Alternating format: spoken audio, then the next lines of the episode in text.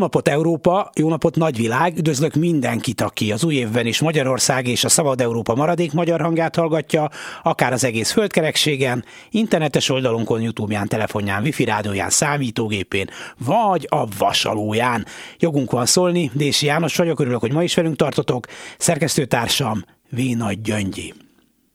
Őszintén szólva, különösebb izgalmat nem okozott a 624-es számú állami italboltban, mint közönségesen kiszpiszkos talponáló, hogy egy bizonyos Lázár János esetleg visszavonul a parlamenti politizálástól valamelyik kastélyocskájába. Kovács úr a tülökorú masinista szerint, aki mint ilyen érzékeny a városi tömegközlekedés problémái iránt, ki nem tolja le, fogalmazta meg. Egyik kutya, másik ebb. Ezt persze nem ilyen irodalmiasan mondta, hanem sűrű köpködések között igazi verbális leleményekkel, amelyben nemi szervek és excentrumok nevei is szerepeltek. Az, hogy most szétszincálja a budapesti tömegközlekedést, lehet, hogy dicséretet hoz a gazdájától, aki nyilván helikopteren jár, a tülökorú Kovács masinista gyakran él a túlzás hatást fokozó eszközével, de hogy ő Kovács úr most sokkal tovább bomlizhat azon a vacak héven, ha az unokáihoz megy, azért az már mégiscsak túlzás. Ezt valahogy úgy fogalmazta meg, hogy nemi szervét étkezésre kínálta fel a kis szőke és pösze Marcsika, aki szerette, ha a múltjára emlékeztetve. Kikapós menyeskeként emlegették, oda konkludált, hogy miután minden egyes szál cigarettával, amit itt elszívnak a 624-es számú ital volt, mint közönségesen kispiszkos talponáló előtt, annak az alaknak a zsebibe tömnek egy kis pénzt, aki annyit se ér, amennyie van. Itt a csapos közbeszólt, hogy azért a lézerblokkolós autó nagyon menő, neki is tetszik, és ha ő miniszter lesz, akkor mindig csak ilyennel fog száguldozni.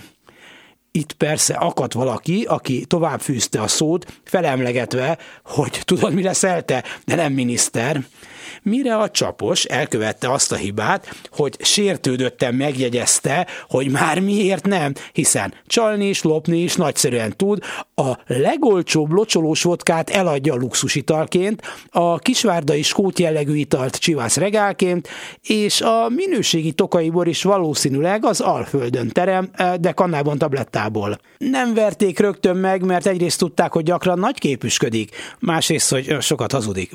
De valójában van aranyból a szíve, mert hitelre is lehet nála inni, az alapkamat kétszereséért plusz fél rumkamaton. Lópici Gáspár, aki szakmáját tekintve az utca hírmondója, és mint ilyen megrögzött és kitartó kormánypárti, hozzátette, hogy talpnyalással itt semmire nem lehet menni.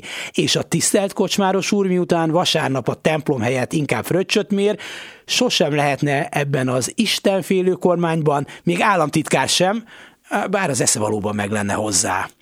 A csapos sértetten duzzogott, hogy pedig ő hálapénzt is bárkitől elfogad, de a történelmi vita sajnos elvarratlan szálakat is tartalmaz, ugyanis Lópici Gáspár másnap a létre tetején, amint éppen fel akart ragasztani egy fütyülős plakátot, ahogy ránézett, rögtön gutaütés érte.